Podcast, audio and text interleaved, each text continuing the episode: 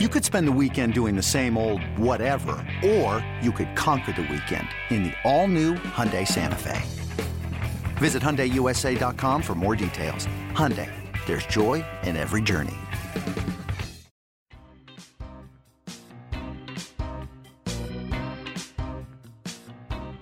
Hello and welcome to the Yankees Magazine podcast. I'm Hillary Georgie and I'm here again with Nathan Maciborski Hello. and John Schwartz. Hey there. So the June issue of Yankees Magazine came out this week and Nathan, you wrote the cover story and it is quite the cover. Why don't you tell us a little bit about it? Yeah, I think we're all uh, pretty happy with the way it turned out. Nice looking cover. Um, you know, kind of an interesting one in that you know we don't often see uh, a guy on the cover who's not necessarily in the starting lineup, but we have Ronald Torreyes along with, of course, Aaron Judge, who's been quite literally and figuratively the biggest story in baseball so far this year. So. Yes, indeed. you know, when we sat down as a staff at the end of April to, to plan out our June issue, the Yankees were obviously really playing well. And, um, you know, sometimes what I like to do during the first half of the season is take a look at some of the aspects off the field in terms of like clubhouse chemistry. Um, and sort of identify some of the ways in which the team's starting to come together and hopefully laying the groundwork for you know what could be a, a pretty special season down the road. So we could have easily written a story just about Aaron Judge, and you know I could have talked about his accomplishments so far and putting those into context as far as what other rookies have done in history. But you know we wanted to try and do something unique. And um, I actually got to give a little bit of a shout out to my mom for this story because while mom is a, um, I would call her a pretty casual baseball fan. She's really um, locked into this team this year. She loves the 2017 Yankees. Her and a lot of people. I've heard that from many, many people who are like picking up again and really watching every day. It's yeah, exactly. So, you know, she does have to go to bed kind of early. She works all day, but she is uh, watching more Yankees baseball than ever before. And she made some comment to me shortly before our last edit meeting just about how much she likes seeing Judge and Torreyes interact and you know whether it's high fiving in the dugout or you know whatever along those lines. Um, and I was like, hmm, that, that might be a fun story to pursue. yes, yes, know, it was. Obviously, we all love seeing the pictures of those two guys standing next to each other. But, um, you know, basically what I tried to do with this story was just sort of shine a light on, on these two guys um, from sort of a, a personality perspective and, and see what, you know, they bring to the team in terms of just adding to the com- camaraderie down there. Like you said, Torreyes isn't necessarily always in the starting lineup, but he's a huge part of this team, and he, he played a really big role in the first month when Didi was down. And he kind of came in and took over and, and didn't miss a step. Yeah, you know, in talking to a lot of the, you know, their teammates and their coaches, like obviously everybody was heaping praise upon Judge for what he's been able to do so far, but Torreyes really commands the same type of respect in that room because of the way you know, he just goes about his business and what he was able to do while Didi was out the first month. And, you know, those types of things are, are important down the stretch, but can fall by the wayside. You know, when we're in these tight games in September where it's coming down to the wire, people aren't necessarily harkening back to what happened in April that helped us get into that position. But those wins count. Yeah, they sure do. And, and Ronald Torreyes had a lot to do with those. It's funny when you look at you know the margins of the roster. We could have probably guessed uh, Aaron Judge would make it to the cover pretty soon. But when you go back to last year, I mean, if you look at opening day, who in the world thought that Ronald Torreyes would a year and a half later have been up with the major league team the entire time? Yeah. And that would have been impossible to foresee. Brett Gardner called him one of the most important players on this team because no matter what he's asked to do, he's not only done it well, but he's just he brings the right attitude every day as well. And I think that's really important for a guy like that who's he comes to the work every day not knowing whether he's going to be in the starting lineup and if he is, he not necessarily knowing where he's going to be playing that night. He just prepares himself every day as if he is the starter and really has gained a lot of, you know, respect among his teammates for having that kind of work ethic. And it's really similar to Ju- Judge's approach. Both guys have a really strong work ethic, but I also found that they do also share similar traits and just sort of their philosophy about you know, having fun. Like this is a kids game and they don't forget that. Aaron Judge for all his accomplishments and and the, you know, attention that he's gained so far this year, he really hasn't seemed to lost perspective at all and he's just so grateful and and humble and happy to be out there every day. And so what I tried to do was speak to Aaron about his outlook on those sort of things and share with our audience some of the things that maybe you don't see on TV. You know, the way he interacts with fans during batting practice and that type of thing. To just try and give readers a little better sense of, of what these guys are all about. You know, I always try and slip in some things that some people may know, some people may not, about where these guys are from and what type of players they are and what type of people they are. So help me out here because I feel like we are just on the right side of rude with uh, this photo shoot. And obviously, I mean, the backstory, which you'll get into, like, we're in the clear here. They were both very much on board. But obviously, Ronald Torreyes and Aaron Judge are extraordinarily differently shaped people. um, but I wonder because, like, for me, and I think what I'm finding interesting is, you know, I, I'm I can't take my eyes off this cover because it's funny, and it seems like the type of thing that is just totally unique. But when in reality, I mean, you see this stuff in basketball all the time. Um, you see this stuff certainly in football all the time. There's not one size that makes a basketball player. In fact, the one foot difference between Judge and Torreyes is fairly common in basketball. What makes this so interesting a baseball story, would you say? I think just seeing Judge's size alone just draws people in. We're not used to necessarily seeing guys who are 6'7, 280 pounds plus playing baseball. And think what a lot of fans appreciate about him, what I certainly enjoy watching, is that he's not just a hulking slugger who's up there swinging for the fences and that's it. The guy plays a terrific right field. He's so athletic. He, He can really ma- he can make plays as well as anybody out there. Yeah, he's speedy and smart on the base paths.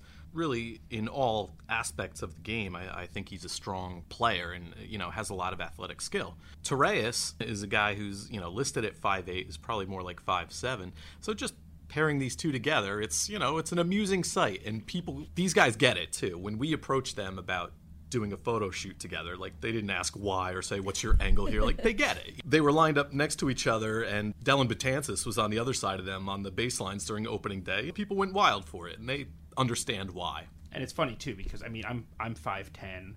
I'm around people certainly who are five seven all the time, and yet when I talk to Torreyes, it feels like you know I'm towering over the guy. and obviously, I'm not usually around six seven people. And when I talk to Aaron Judge, something about it almost still feels more natural in the sense of like you know the way I need to hold my recorder up. He's a giant, mm-hmm. but I feel like I'm more used to that level of interaction with a professional athlete than I am with someone uh, who's about Hillary's height.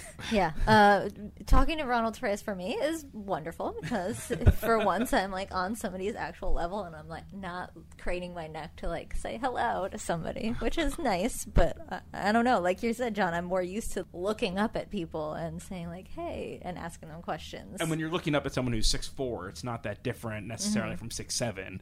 But when you're when I'm looking down eye level at somebody, it's fairly unique.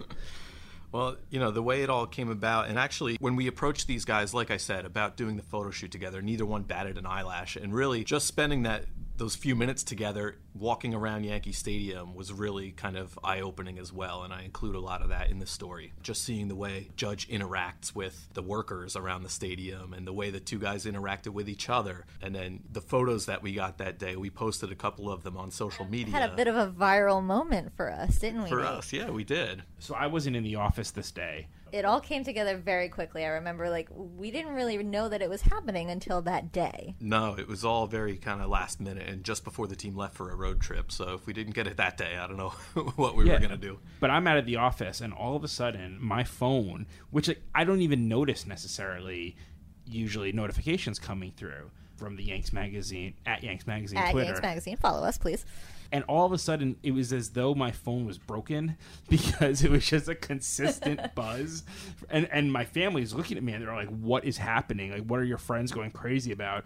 And i finally like, just checked it and it turned out that the entire world was cracking up over our photo shoot. So Yeah, it, it went really well. And the funniest part was like, as we were kind of wrapping it up, because we went up to the uh, the Master Pass Batter's Eye deck in center field to photograph Judge and Torreyes together with Yankee Stadium in the background.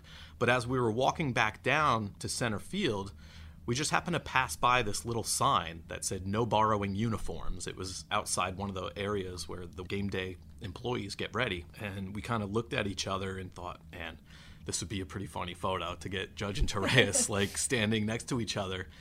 And so we kind of ran it by Aaron and Ronald, and we're like, I know, we know you're running out of time here. You got to go get ready for a game tonight, but you know, there's this sign over there. It says no borrowing uniforms. Would you guys be willing to do one more shot in front of it? We think it'd be really funny. And, you know, Aaron doesn't really say anything. He just kind of looks down. And I'm thinking to myself, oh, great. I just, I just ruined it. Like I pushed too far. You finally He's... upset the guy who doesn't get upset. Yeah, seriously. He was like, they were both just so great all afternoon. And I was, thought I blew it. And he's like, well, it's okay, but it would be a lot funnier if we actually did swap jerseys. We're like, okay, yeah, let's do that.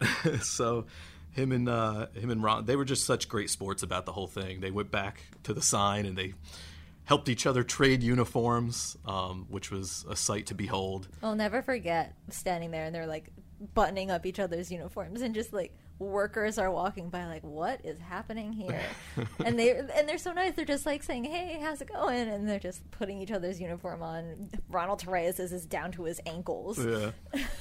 But it was it was funny. to, to john's point you know i didn't we didn't want this to be just like a gag. It wasn't just like, oh, look at this funny picture of these two guys. We wanted to go a little in depth with the story and find out what these guys think of each other, what sort of bond they've been able to form in the time that they've been together, what they bring to the team, how their teammates and coaches feel about them.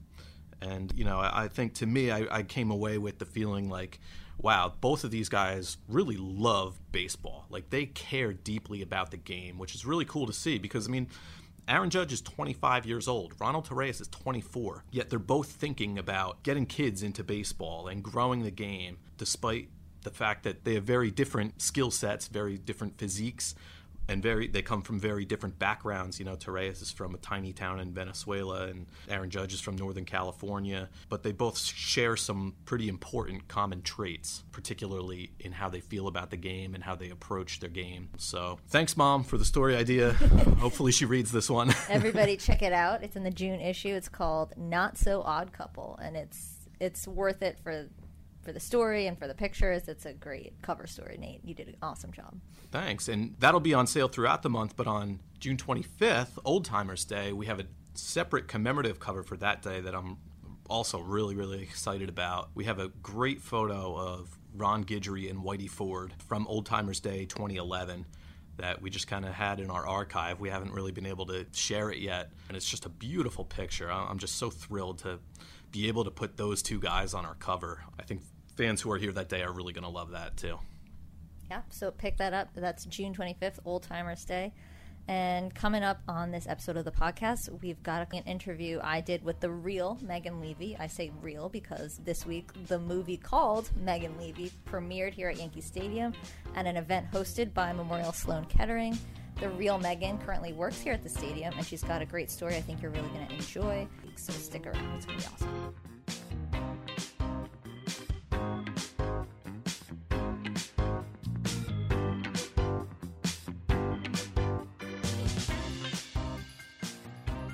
On June 5th, Memorial Sloan Kettering Cancer Center hosted the premiere of the movie Megan Leavey at Yankee Stadium.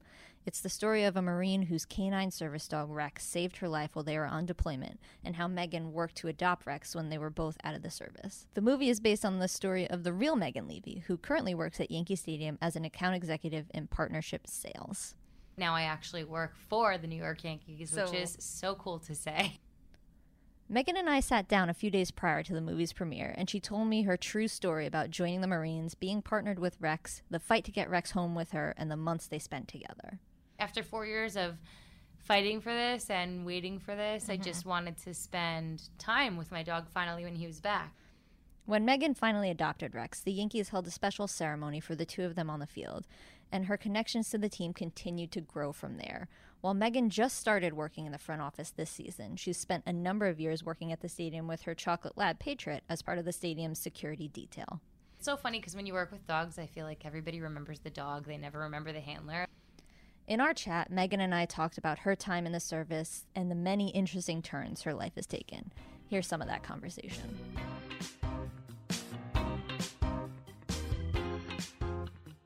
First of all, thank you for your service, obviously. Thank you. My That's pleasure. an incredible thing that you do. So tell me, when did you enlist and what led you to that decision? Sure. Uh, I enlisted in the Marine Corps in 2003. So I served from 2003 until 2007. I tried to go to college, you know, right after high school. Like, I think the plan is for everybody. It's just kind of what you're supposed Right. to do. I didn't really know quite what I wanted to do, and it was my first time away from home in college, and I graduated 2001. Okay. So, as you can imagine, what comes to mind is September 11th, 2001 happened just about a month into me being away for the first time, and that really had a deep impact on me. I also, like I said, didn't really know exactly what I wanted to do in college, and after that happened, it really just made me think that there's a bigger picture than just going to classes and being from New York. My father works in the city every day. It just really hit close to home, and I wanted to do something about that. I also played sports growing up, so softball was like my main sport. And I think a lot of the traits, if you think of in sports, like teamwork, hard work, working together to achieve a goal, having each other's back, I think a lot of those traits you can cross over when you think about military service. For sure, yeah.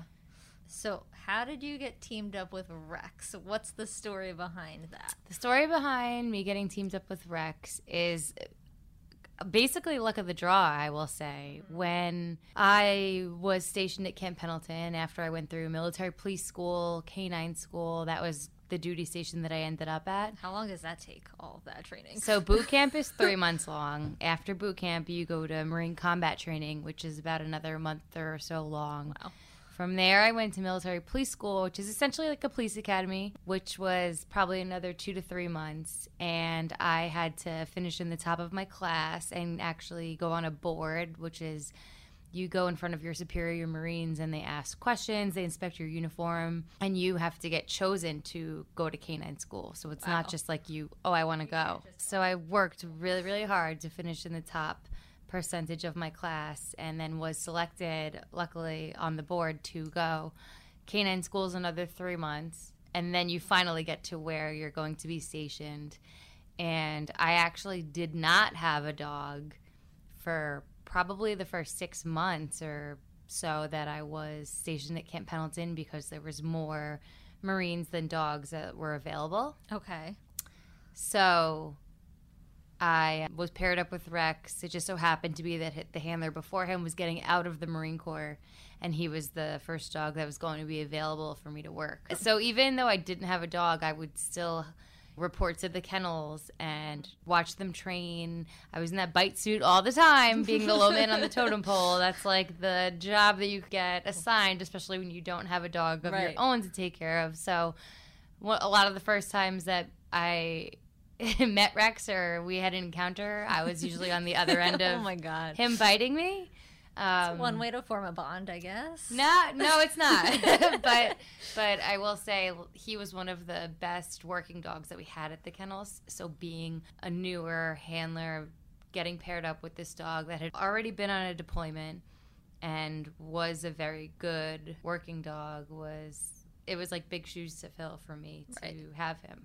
And the U.S. military has been using dogs for a long time, right? for a long time. But so my first deployment was in 2005, and I think the deployment before mine was one of the main deployments where we really started utilizing the dogs because the way that the enemy was fighting us was the IEDs. Mm-hmm.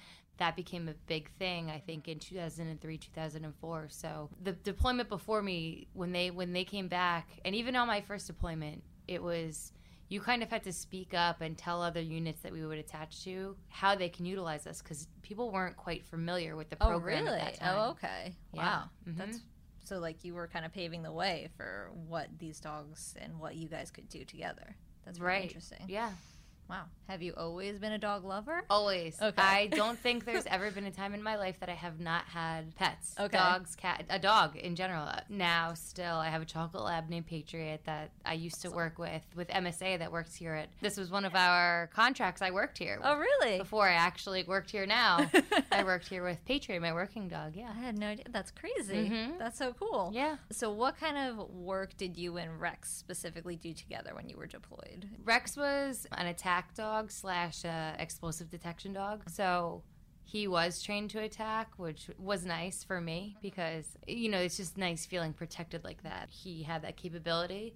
But our main mission out there was to search for explosives, weapons caches, things like that. And he was with you 24 7? 24 7. Okay. Wow. Yes. Talk to me about the bond you form with them and, and how does it compare, if you can, Mm-hmm. To how mm. you bonded with your fellow soldiers? So the canine community is a very small community. Mm-hmm.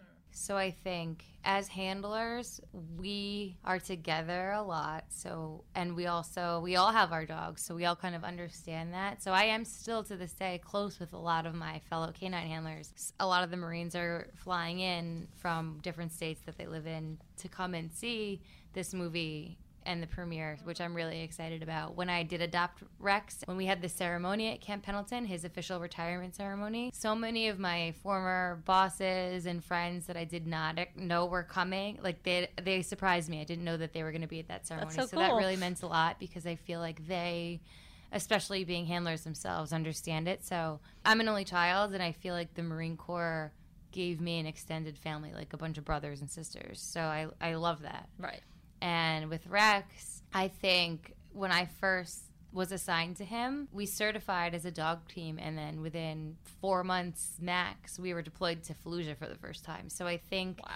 our first deployment is kind of where we really did our bonding because, like I said, we were together 24 7, and I knew we have a really important job to do. And he had already been deployed once, but he can't talk. He's a dog yeah. and I just know everything runs down leash. So even if I was scared or nervous, like I had to pre- pretend like I know exactly what I'm doing, and I, and you have to really trust your dog on that kind of a thing. So.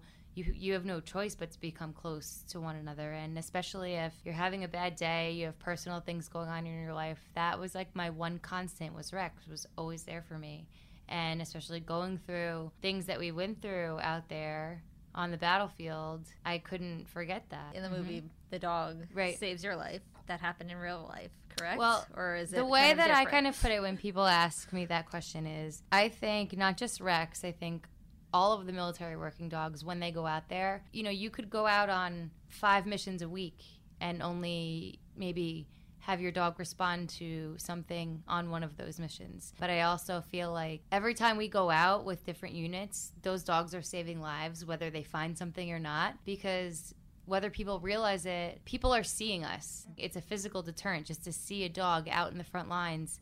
And that's why we were also a huge target, is because people were realizing, wow, these dogs are messing up our plan by finding these explosives that we're burying, by finding these weapons that we're hiding in fields. We became a target because the dogs were such a good asset. So when people ask, did Rex save my life that one time? I think Rex saved my life probably many a times, and not just mine, a lot of other people that were depending on us. So tell me about when you came back, when you got discharged. Rex was still working, right? Right. Uh, my my first deployment was to Fallujah in 2005. My second deployment was to Ramadi in 2006. Okay. I was getting out of the Marine Corps in 2007.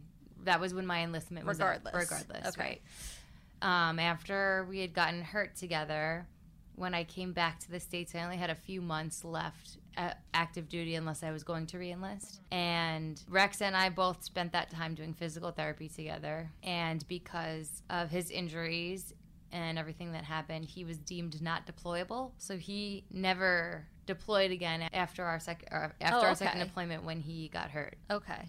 So he was still able to work on base, doing regular kind of police work, like you would see a dog handler in New York City. Yeah. Um, they check, you know, vehicles at entrances. They do health and comforts. They search the barracks and just regular patrol jobs like a regular police officer would do. He was able to do that, but they just didn't want to send him back on a deployment because of that reason. And he was only six years old. These dogs cost a lot of money. They spend a lot of time training them. So I totally understood why he couldn't just get out at the same time as me. I get that. But at the same time, our main deployment, I mean, our main mission at that, that period of time was to deploy. So he went through 11 different handlers after I got out oh because wow. they all had their main dog they were deploying with. So he was kind of like their secondary dog that they were maintaining to use on base. So nobody really bonded with him like I had. And plus he kind of had an attitude. So I don't they didn't it's not like a little nice dog that you just meet once and you're like, Right, "Oh, pet me." Yeah, exactly. it takes a little bit of time. So I don't think they had the time slash whatever to put into that for him. So, what were the obstacles you had to overcome to eventually get Rex home with you? I know before I got out, in his records, dogs have records just like people do. He was deemed unadoptable officially in his Oh, really? records. Yes, because there's a lot of different channels and there's a lot of different people that have to approve a dog's adoption, Okay. which totally is necessary. I'm not saying it's not at all. Yeah. But Rex also was an attack dog, just like other attack dogs, but he was extra aggressive at the vet. He, like I said, bonded with me, but he wasn't always like that with every other person. Mm-hmm. So that's why in his prime he was deemed unadoptable because the people, especially at the vet, saw how he was and they were like, I don't, we don't think it would be safe to have him home. He wouldn't adjust right. That makes sense. But coming from For me, living with him 24 7, I see him in a different way. He did fine after Mm-hmm. I ended up adopting him. But the whole thing was, is because that was in his records, I waited four years, or he was 10 at the time. He turned 11 right as he retired. His birthday's April 1st. His retirement ceremony was April 6th, 2012. So, and I, I think over the years he kind of calmed down as animals do. So I got a phone call from some one of my friends that still worked at the kennels and said, "Listen, Rex, he had a seizure. He was just having a lot more medical problems in his old age, neurologically, which is affecting his ability to work even stateside. So." If the dog is not going to be able to work in general, they're not needed anymore by the Marine Corps.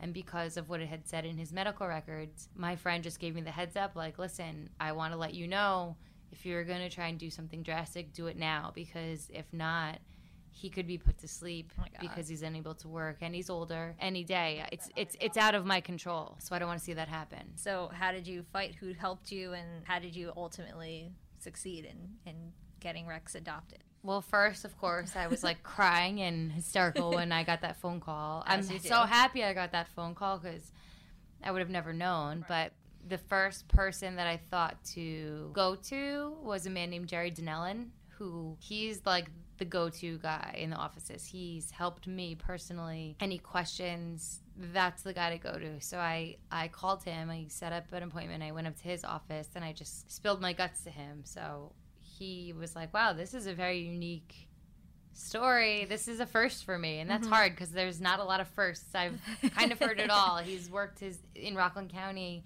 you know, being the vet, veterans advocate for a very long time. Yeah. and he's a wounded veteran himself. So he knows where I'm coming from. So he happened to have a contact in Senator Schumer's office, and he said, "Why don't we put a packet together? I'll reach out to the contact I know. Maybe he can at least get this out in the press, and people can get behind the story." And that's exactly what happened. A couple days, I was on a Really? flight to California. Yeah, the press release went out in the paper, which I didn't even know the press release was coming out. Wow. I was at work, and then all of a sudden my phone started ringing with all these weird numbers, and it was reporters from the Daily News, the New York Post, the Rockland County Journal Right. News, and I just was like, "Oh my God, this is out there now." So I was really caught off guard, but at the same time, I was super excited, Right. Slash nervous, slash oh my God, this is happening. Um, and I also had made it very clear this is nothing against the Marine Corps. I love the Marine Corps. It's probably the best decision I ever made in my life. So I didn't want this story going to the press being like me versus the Marine Corps because Right, that's not how not. it was at all. I just wanted my dog back. And I talked to people in the Marines that I still knew, and they they got it. They understood where I was coming from, so they ended up approving it, and it was approved conditionally that I was going to be the only one that was able to adopt him. Take me through the moment that you guys actually reunited. Keep in mind, I got out in 2007. I had been back to California to visit some friends that were still in the Marines, and when I went there, they would let me go visit him, which was hard because it's like I see him and then I have to leave Right. in a day, you know. So essentially, it had been probably around four years since I'd really been with him and able to spend time with him. So that's a long Wow, time. So yeah. I was first of all nervous.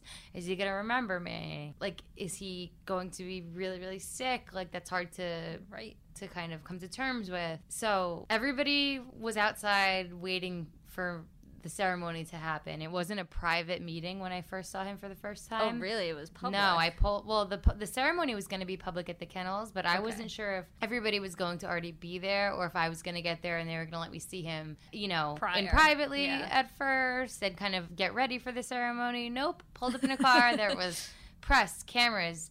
Marines I hadn't seen in forever. Marines that were going to be in the formation with their dogs. My old kennel master holding him. So when I got out of the car, everybody was watching our first interaction together, which is which was great because I immediately just started crying. He sniffed me, started wagging his tail, getting super excited. Took the leash back, and it was really like no time had passed. Like, wow. like okay, here we are again. It was really emotional. That's awesome. I cried through the whole ceremony, and Rex, in, in Rex fashion, barked through the whole ceremony. I'm not kidding. Really? Because they read a warrant. They read all of Rex's accomplishments. And he just barked the whole time. barked through the whole entire thing That's amazing. over the person that was. he was like, no, no, that's enough. Yep, yeah. Please stop. Mm-hmm. yeah, So you had him for eight months, eight months. Yeah. What were those months like? So cool. Well, first I was nervous as well because I had to move out of my apartment and move back in with my father because he actually had a yard and a house, and I had, like I said, my working dog Patriot Chocolate Lab. Yeah. So in my apartment that I was renting at the time, I couldn't have two big dogs. Like it wasn't allowed there. So my father was kind enough to let me move back in with him while I was having Rex, and he has a dog as well, a Shiba Inu named Rocky. Oh, good. And I have two cats. Oh, So those were all family. factors that, of course, I put on paper. To, like Yeah. everything had to get approved, like before I got him, and I just was nervous in introducing him to everybody. He'd never been dog aggressive or anything like that, so I was hoping that everybody was just going to be cool with each other. I know it's an adjustment. Like Patriot, my chocolate lab was super jealous at first. Like you would have thought that I was throwing her out. Every Oh time my I would God. pet him, she would come in and get in there and really? yeah, but they also played together a lot. Like everybody was friends. They Okay. they liked it. I think it almost kept Rex younger. He swam in the pool with them. My my father has an in-ground pool, and he has a nice fenced-in yard. I would throw the ball, and they would chase after the ball with each other. Everybody got along well. I, Rex had never, I don't think, seen like cats before. When they're living in the states, they live in a kennel facility. They Wow. don't live they in a don't- home or Yeah. They Right. don't know anything else. Sure. I mean, and especially when we were in Iraq, there's a lot of farm animals and stray dogs and things like that. But Rex had never been introduced to like a domestic cat or seen a deer. So yeah, that, that would be new. or smelled cooking in the kitchen. Like Oh things God. there's a lot of things to think about that he had never Right, just everyday things nobody thinks about. Sure. that- So cooking, oh man, he was in the kitchen, in the mix. Drew, like, what is this? Like people food because they're not used to that. But with my cats, I remember he approached them for the first time, and my one cat jumped down, puffed up, and he was like, okay. And they all coexisted together. There was never any fighting. Thank God, they all got along great. So at what point did somebody approach you and say, "Let's make a movie about this"? They there was a lot of people that had approached me to make a movie about this, especially when the story came out in the press about am I going to get him? Then I finally got him and every there were a lot of people approached me and were like this is a great human interest story, like this would be great for people to hear. But at the time when I got him back, I even took a leave of absence from my job just so I could spend time with him because like I knew he like I said was retiring for a reason. He's older, he was sick, he wasn't Yeah. completely healthy. He was healthy enough that every day it wasn't painful. Like I didn't have to force him to eat or help him down the stairs. He was healthy enough to live a comfortable life mm-hmm. in the last eight months that I had with him. Yeah. And I was very lucky because when I did have to put him to sleep, it was an overnight thing, very quick and sudden. So he, I didn't have to see him suffer for months and months or weeks at a time. like so I, hard. I'm so grateful for that. But so people had approached me when it first came out in the press, and like I said, I took a leave from my job. I just all I really wanted to do was after four years of fighting for this and waiting for this and going through depression because of this. I just wanted to spend time with my dog finally when he was back. Yeah. So I don't think I was really open to the uh, idea of it until after he passed away. And of course, when he passed away, that was in the in the press as well. And a lot of people were reaching out with their condolences, which was very nice. And people were still reaching out, like, you know, what do you think that you would still be interested in doing something now? And my thought process was kind of like, you know what? Why don't I just go see what it's all about? Especially if somebody was in my shoes, mm-hmm. if I could make this process easier somehow for right. somebody other than myself, like, why not? I'll just see what it's all about. And I think, I hope that that's what people take away from this whole thing. How involved were you in the production? Well, this film has been being made. Let's see, what was I saying? 2012. What is it? 2017 now. Yeah. So you do the math. Over five years, a long is- time. right? So there's times where I thought, no, this is never happening. I really, I talked to a lot of different writers, told them my stories, had them meet my friends, my family, my marine coworkers. I went out to California with one of the writers, showed her around the kennel facilities, told them my stories, and of course, it's based on my story. So Hollywood's allowed to, when they do it based on a true story, take their creative liberties in making a movie. So it's not a documentary Of course. and I think that's that's kind of a hard thing to come to terms with when it's about you. Uh-huh. But I think having that five years to have this process go on was good for me because I'm okay with that. Right. And There's I a little more separation. Yeah, now. and I think that they did a good job in making this movie, and I think people will be entertained.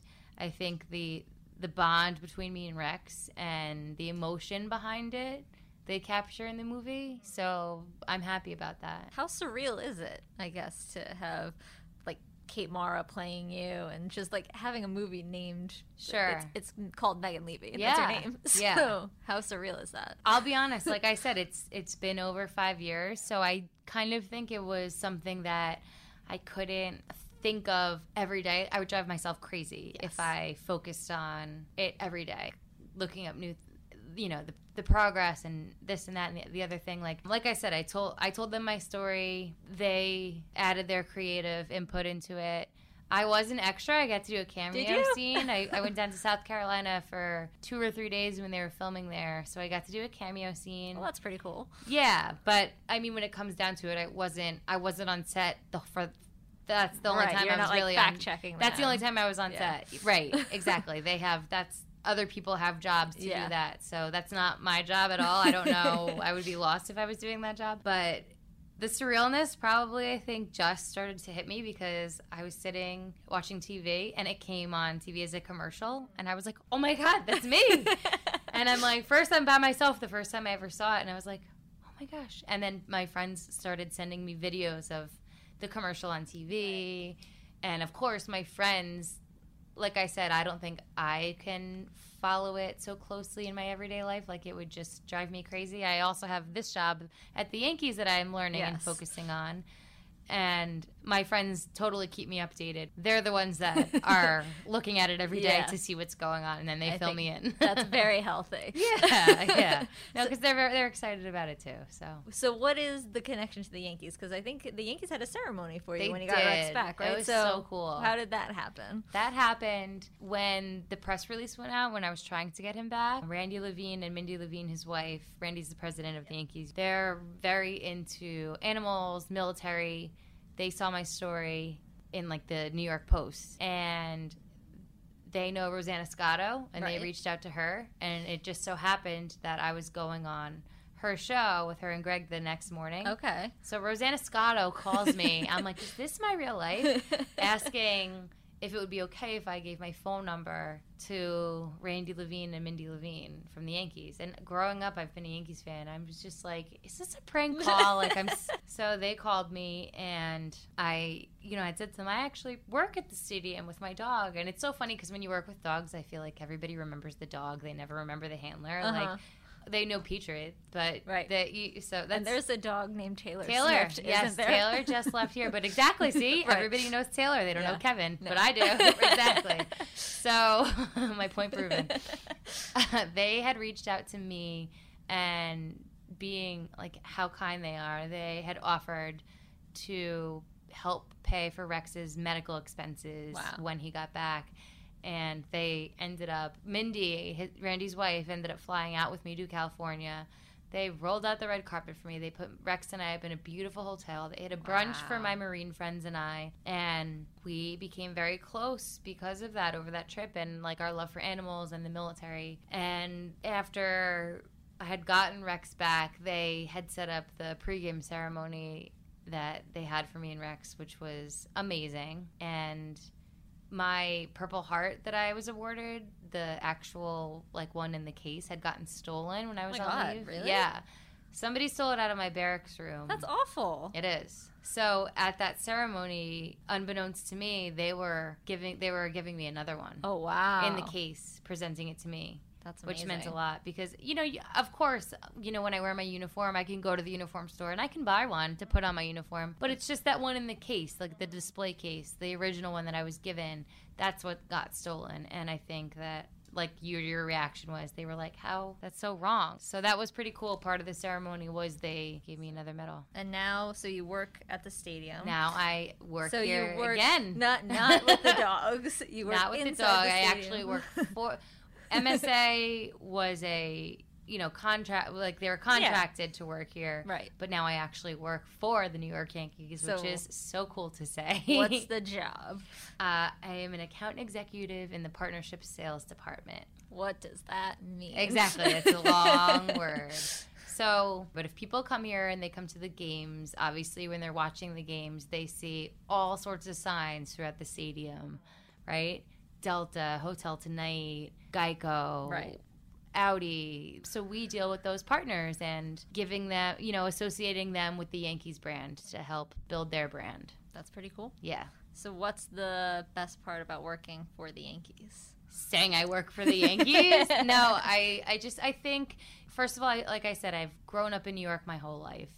I've been a Yankees fan since I'm a little kid. The way that Randy and Mindy had taken care of me, the Yankees had such a great ceremony for me and Rex when we came back.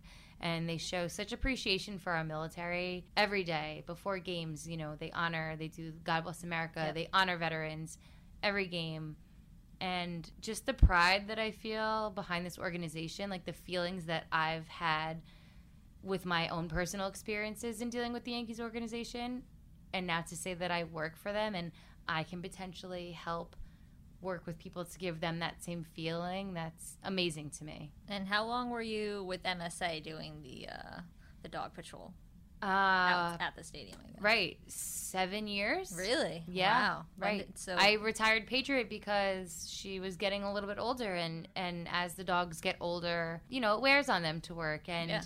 When it, with a job like that, if you want to stay working for a company like that, they'll issue you a new dog. I live in a one bedroom condo, and you know, MSA works long hours here too. So I just didn't feel right leaving either Patriot at home or still bringing her to work every day and getting a new dog, working long hours. So I decided to kind of retire her and let her live a good life after Yeah. she worked for seven years all over the city.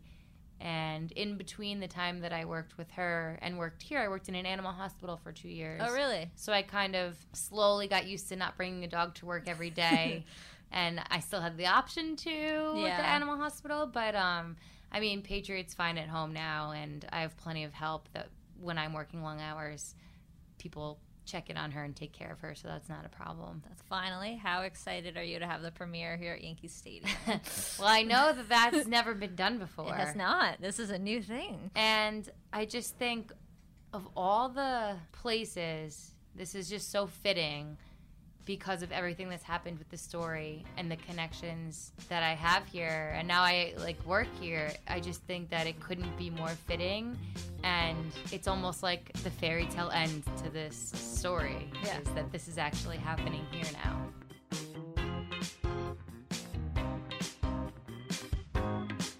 Thank you for joining us on another episode of the Yankees Magazine podcast. If you liked this episode, please subscribe and review us. Check us out on Twitter. We're at Yanks Magazine. And be sure to pick up a copy of the June issue of Yankees Magazine. I think you're really going to like it. Thanks again. See you soon. Bye, guys. Hey, Rob Bradford here. You guys know I'm always up for a good MVP story, and one of the best stories is Wasabi Technology. Wasabi is the world's hottest cloud storage company, and it's become the go to provider for professional and collegiate sports teams, including 20 Major League Baseball teams like the Red Sox and NHL teams like the Bruins and Vancouver Canucks. Even the Liverpool Football Club is getting in on the Wasabi action. So, why is Wasabi the MVP? Well, Wasabi was purpose built to free businesses from skyrocketing storage costs and unpredictable transaction fees that the Amazons of the world are charging. In fact, Wasabi is up to 80% less than those hyperscalers and doesn't charge a cent for businesses to access their data. From Wasabi's AI enabled intelligent media storage, Wasabi Air, to the industry's only cloud storage service with triple protection against cyber criminals, data deletion, and ransomware, Wasabi's taking the lead in driving innovation in data storage and helping sports teams to unleash the power of their data. Wasabi, another Boston based championship team.